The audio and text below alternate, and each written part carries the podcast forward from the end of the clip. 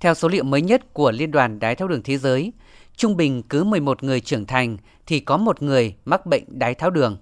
Trong đó có khoảng một nửa số người đã mắc bệnh nhưng không biết, không được chẩn đoán điều trị. Trên thế giới cũng có 1 phần 6 số trẻ sinh ra bị ảnh hưởng bởi đái tháo đường thai kỳ. Gần 80% số người mắc bệnh này đang sinh sống ở các quốc gia có thu nhập thấp và trung bình, trong đó có Việt Nam, khiến nguy cơ nghèo hóa gia tăng. Tiến sĩ Phan Hoàng Hiệp, Giám đốc Bệnh viện Nội tiết Trung ương cho biết.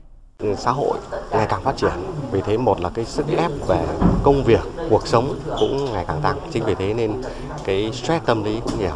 Cái stress tâm lý thì nó là vấn đề của thần kinh. Và khi mà cái hệ thần kinh thì nó chi phối toàn bộ cơ thể.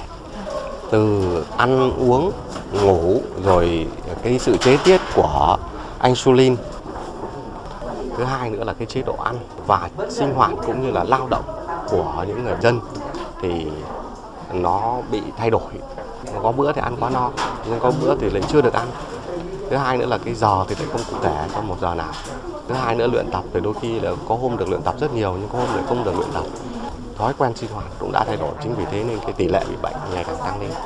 Để phát hiện sớm bệnh đái tháo đường, người dân cần khám sức khỏe định kỳ mỗi năm một lần, trong đó có kiểm tra đường huyết, nhất là với những người có yếu tố nguy cơ như béo phì, sụt cân nhanh, có những bệnh mãn tính khác có những thay đổi quá nhiều về sinh hoạt, sức ép công việc quá lớn và gia đình có người mắc bệnh đái tháo đường.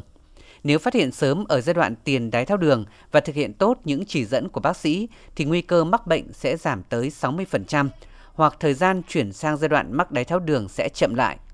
Các chuyên gia cũng khuyến cáo người mắc bệnh đái tháo đường cần tiêm vaccine phòng COVID-19 càng sớm càng tốt, thực hiện nghiêm 5K, tuyệt đối tuân thủ hướng dẫn của bác sĩ về chế độ ăn uống, sinh hoạt, sử dụng thuốc, tái khám đúng hẹn hoặc chuyển sang nghe tư vấn nếu không thể đến được bệnh viện.